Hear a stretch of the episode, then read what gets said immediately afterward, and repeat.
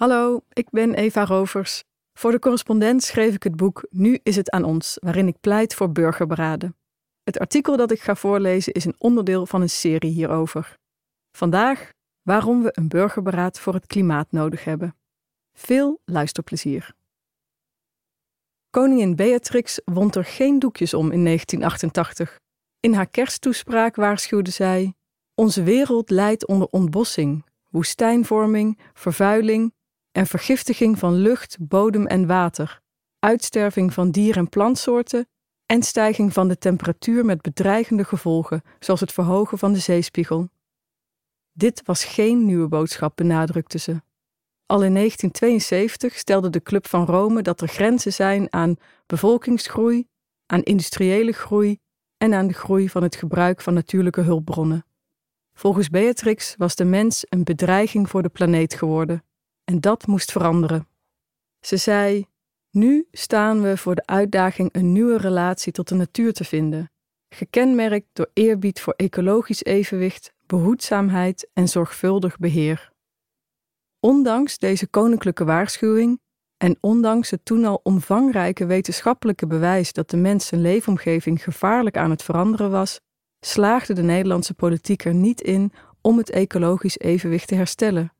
Ook niet nadat in 1996 een parlementair onderzoek naar klimaatverandering concludeerde dat adequaat en snel reageren noodzakelijk is en dat het onverantwoord is om te opteren voor een beleid van business as usual.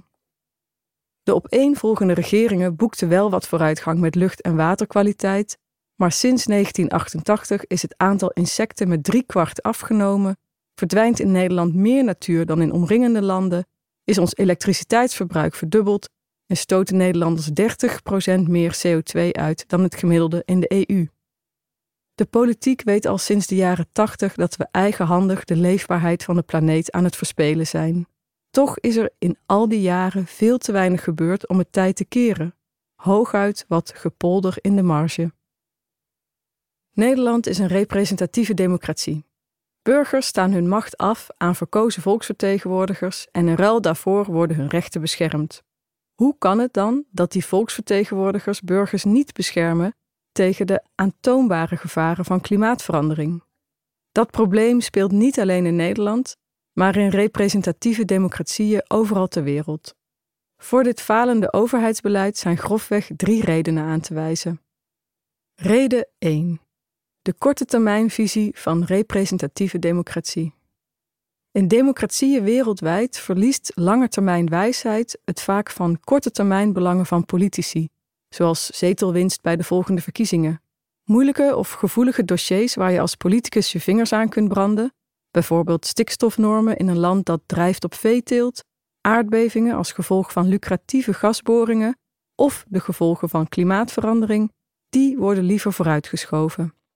Het is moeilijk om aan het klimaat in 2050 te werken als je ook de verkiezingen van 2025 moet winnen. En er is een ander mechanisme dat veel politici bijziend maakt: het blinde geloof in marktwerking. Tot ver in de jaren 80 was er grote overeenstemming in de internationale politiek over klimaatverandering.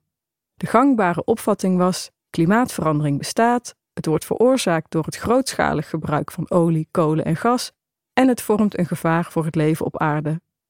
Waarom kwamen regeringen dan niet gezamenlijk in actie? Omdat in de VS en in grote delen van Europa, waar destijds de meeste broeikasgassen werden uitgestoten, de jaren tachtig zo ongeveer het slechtst mogelijke decennium waren voor mondiale actie door sterke overheden. Privatisering zegevierde. De vrije markt had het voor het zeggen. Het enige mondiale project was de economische globalisering. Ieder probleem, dus ook klimaatverandering, zou worden opgelost door de markt. Die logica bepaalt politieke keuzes tot op de dag van vandaag. Koopkracht en economische groei op de korte termijn zijn daardoor belangrijker dan leefbaarheid en veiligheid in de toekomst. Reden 2. De macht van de fossiele lobby. Ook de fossiele industrie erkende een halve eeuw geleden al dat klimaatverandering bestaat. De angst om aansprakelijk te worden gesteld zorgde er aanvankelijk voor dat de industrie redelijk constructief meedacht over manieren om de uitstoot terug te dringen. Dat veranderde eind jaren 80 als gevolg van het heilige geloof in economische groei en liberalisering. Duurbetaalde lobbyisten moesten de politiek ervan overtuigen dat het de economie zou schaden als de industrie uitstootbeperkingen zou krijgen opgelegd. Die lobby werd versterkt door flink twijfel te zaaien over de wetenschappelijke consensus over klimaatopwarming. En dat gebeurde ook in Nederland, waar in de jaren 90 hoge functionarissen van Shell, de Leidse hoogleraar scheikunde en medeoprichter van de Club van Rome, Frits Butcher, een miljoen gulden betaalde om de menselijke invloed op klimaatverandering in twijfel te trekken.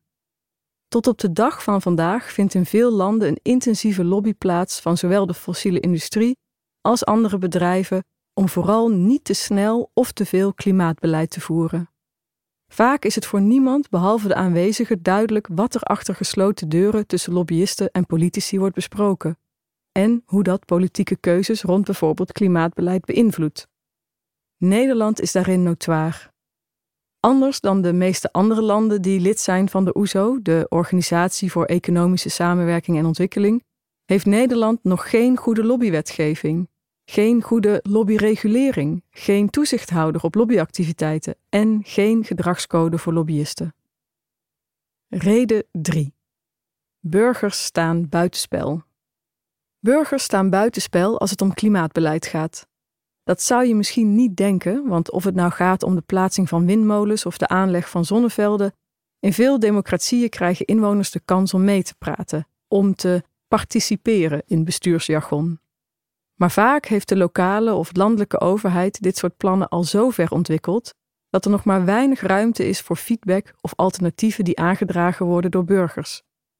Dat zorgt niet alleen voor frustratie en wantrouwen bij inwoners, maar ook voor beleid met blinde vlekken, omdat er geen rekening wordt gehouden met de kennis en ervaring die in de samenleving zit. De huidige klimaatwet is hier een goed Nederlands voorbeeld van. De basis hiervoor werd gelegd met het Klimaatakkoord van 2018, dat tot stand kwam via zogenoemde klimaattafels. Aan deze klimaattafels namen 150 belangenorganisaties en lobbygroepen deel, van Greenpeace tot Shell. Maar geen burgers en ook geen universitaire wetenschappers. Dat leidde tot een pakket maatregelen dat overwegend gunstig uitpakte voor het bedrijfsleven en de industrie. Ondertussen worden de klimaatprognoses er niet beter op.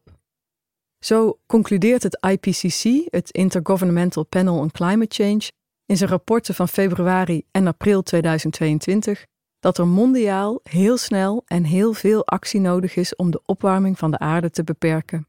En het KNMI voorspelt dat de Randstad wel eens eerder dan gedacht natte voeten zou kunnen krijgen door de stijgende zeespiegel.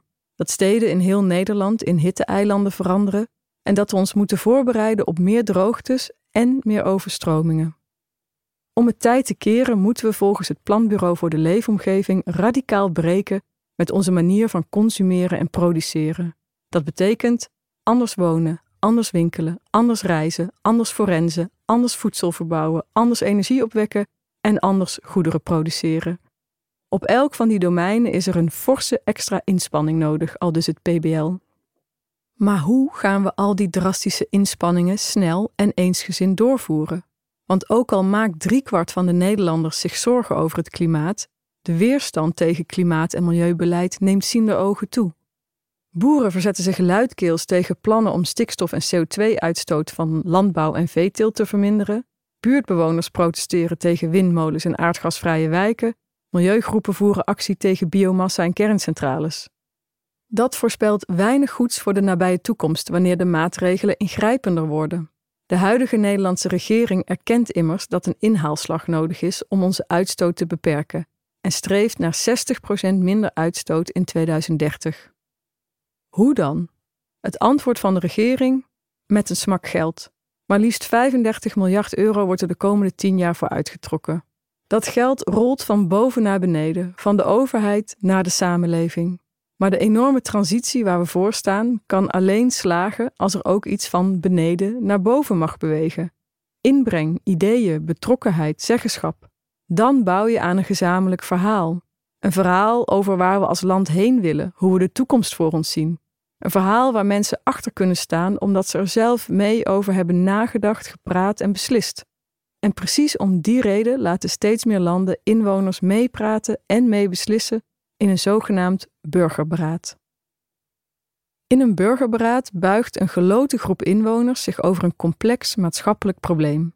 Anders dan de Tweede Kamer vormt de groep een goede afspiegeling van de samenleving. Een soort mini-Nederland dus. De deelnemers laten zich grondig informeren door experts en ervaringsdeskundigen en gaan met elkaar op zoek naar oplossingen die het gemeenschappelijk belang dienen. Dat doen ze door zich samen te beraden, of met een duur woord, te delibereren. Bij deze manier van overleg gaat het niet om anderen te overtuigen van jouw mening, maar om te zoeken naar common ground en van daaruit oplossingen te bedenken. Geen debat dus, maar dialoog. Geen meningenoorlog, maar uitwisseling van perspectieven. Het mooie is dat dit niet leidt tot slappe compromissen, zoals bij polderen vaak het geval is. Burgerberaden leiden vaak juist tot maatregelen die veel verder gaan dan de politiek zou durven. Zo leidde een burgerberaad in het katholieke Ierland tot een versoepeling van de abortuswetgeving en pleitte het Franse burgerberaad voor het verlagen van de maximumsnelheid naar 110 km per uur. En zo zijn er nog honderden andere voorbeelden van over de hele wereld waaruit blijkt dat inwoners via dit soort burgerberaden binnen enkele maanden haalbare, ambitieuze aanbevelingen kunnen bedenken voor ingewikkelde problemen. In Parijs besloot een burgerberaad over de uitrol van het 5G-netwerk. En het Braziliaanse Porto Alegre organiseerde een burgerberaad over wachttijden in de zorg. In Zimbabwe vond een deliberatief proces plaats over het gebruik van genetisch gemanipuleerde organismen in de landbouw. En in verschillende landen dachten burgerberaden mee over de vraag hoe om te gaan met de coronacrisis. De gemene deler? Politici die erkennen dat ze er alleen niet uitkomen en inwoners om hulp durven te vragen. Burgerberaden werken zo goed omdat inwoners geen rekening hoeven te houden met verkiezingen of partijpolitiek. Daarom kunnen ze, meer dan politici, rekening houden met de lange termijn en belangen van toekomstige generaties. Omdat inwoners geen jarenlange lobbyrelaties hebben, zijn ze bovendien vrijer om besluiten te nemen die het gemeenschappelijk belang dienen. En omdat burgerberaden burgers niet buitenspel zetten, brengen ze veel verschillende perspectieven en collectieve wijsheid samen. Maar hoe zit het dan met het klimaat? Kunnen gewone burgers zonder specifieke kennis zo'n taai onderwerp wel aan? In Frankrijk, Duitsland, het Verenigd Koninkrijk, Schotland, Denemarken en Finland vonden afgelopen twee jaar nationale klimaatburgerberaden plaats. Met succes. Inwoners blijken heel goed in staat om haalbare, slimme maatregelen te bedenken die klimaatverandering en biodiversiteitsverlies tegengaan. Ondertussen blijft het in Den Haag nog stil over een landelijk klimaatburgerberaad. Dat is vreemd, want de Tweede Kamer nam in het najaar van 2020 een motie aan om de mogelijkheden te onderzoeken van burgerberaden rond klimaat en de energietransitie. De commissie die dat onderzoek vervolgens uitvoerde onder leiding van voormalig ombudsman Alex Brenninkmeijer concludeerde in haar rapport dat burgerberaden een waardevolle bijdrage zijn aan onze democratie. En toch, in het coalitieakkoord van kabinet Rutte 4 staat in het klimaathoofdstuk weinig meer dan het voornemen burgers meer te betrekken bij het klimaatbeleid. Ook klimaatminister Rob Jette zegt er weinig over. In zijn Kamerbrief schrijft hij slechts dat hij het onderzoek van de commissie Brenningmeijer zal meenemen in zijn visie op burgerparticipatie. Maar als de Nederlandse regering haar belofte uit het coalitieakkoord wil nakomen om koploper te worden in de strijd tegen planetaire opwarming en tegelijkertijd niet nog meer verdeeldheid en onvrede wil veroorzaken, dan kan ze niet anders dan op korte termijn de hulp inroepen van de bevolking. Klimaatburgerberaden zijn daarvoor een ideaal en beproefd instrument. Het goede nieuws: er is veel nuttig onderzoek gedaan naar het organiseren van doeltreffende burgerberaden. En talloze praktijkvoorbeelden laten zien wat werkt en wat niet. Na 40 jaar lobbyen, polderen, pappen en nat houden is het nu aan ons, aan burgers. Het is aan ons om de politiek te helpen bij de grootste uitdaging van deze tijd. Het is aan ons om mee te denken, mee te praten en mee te beslissen over de toekomst van Nederland. Het is tijd voor een landelijk burgerberaad over het klimaat. Bedankt voor het luisteren. Je kunt mijn boek Nu is het aan ons bestellen in de webshop van de correspondent. Wil je onze journalistiek steunen? Word dan lid. Ga naar www.decorrespondent.nl/wordlid.